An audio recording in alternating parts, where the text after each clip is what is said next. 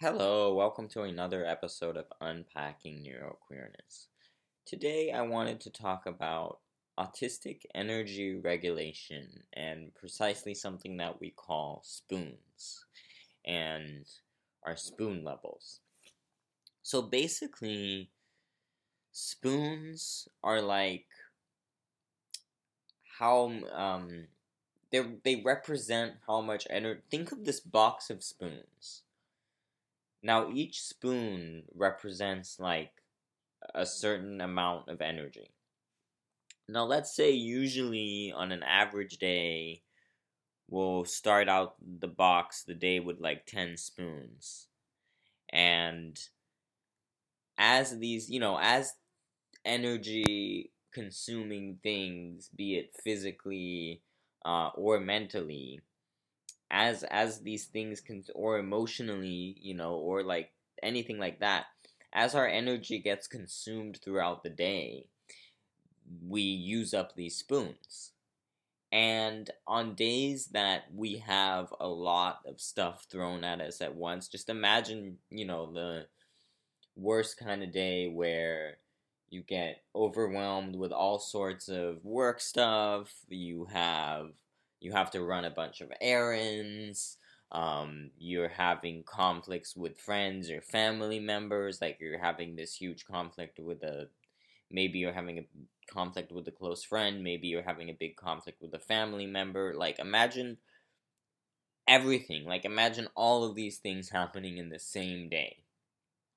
If this happens to you as an autistic person that you do because autistic people, let's remember, do have very high sensitivities to any kind of sensory or emotional stimuli and so or you know being overloaded and overworked you know.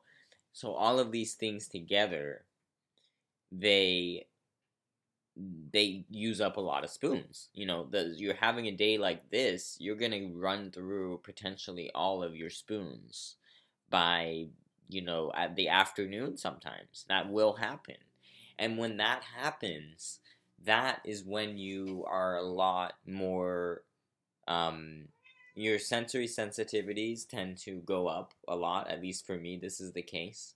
Um, my sensory sensitivities go up. I get super sensitive to like stuff that i'm usually that i can usually tolerate okay? I'll be really sensitive to it and i'll get really irritable and really um frustrated and it's like it gets to a point when you're out of spoons that any little thing can irritate you or piss you off or throw you it can potentially throw you into a meltdown.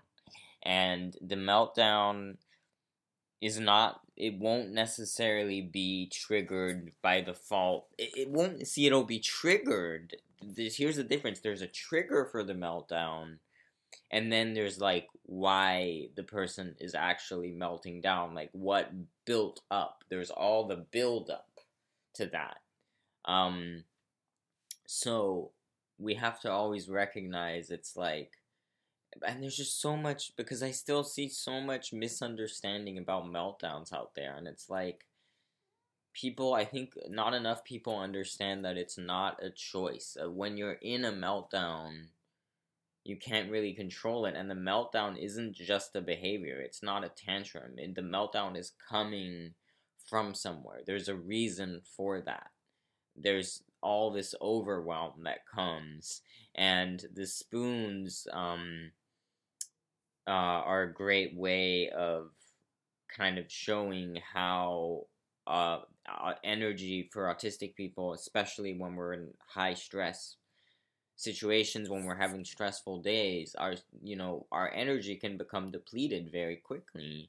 And we are more prone to meltdowns when our energy is depleted because we are already so overwhelmed and exhausted and our brain is like already had it. It's already like at capacity of what it could do for the day and it needs to shut down. And sometimes that's not possible because sometimes you're still out there running errands working or whatever or having a conflict doing whatever you're doing and you're not home and you have to get home and there's traffic and there's pe- people yelling and and it's just like sensory overload because your sensitivities mind you again sensory processing disorder is a dynamic disability, and so these sensitivities can vary by day or even by hour, depending on your spoon levels. So, you know, it can be really stressful, and that's this is part of why we don't like it. Us autistic and most of us autistic and disabled folks do not like it when people say that um, neurotypicals feel that too because they might feel certain sensitivities to certain levels, but it's a lot. It's very different for us because it is not only turned up way higher, but it's we can't just turn it off and and you know decompress and think of something else like so many neurotypicals can. That stuff sticks in our head and drives us crazy and throws us into overload and then we have meltdowns and then we get blamed and and you know you know people don't understand and blame us for having meltdowns or whatever so anyways that's me going on another little bit of a tangent um but that's essentially what i wanted to communicate in this episode uh i just wanted to talk about the concept of spoons and how that plays into energy regulation for autistics like myself. Um, anyways, I hope you enjoyed this episode. I hope you were able to learn from it. Um, thank you for listening, and I'll see you next time.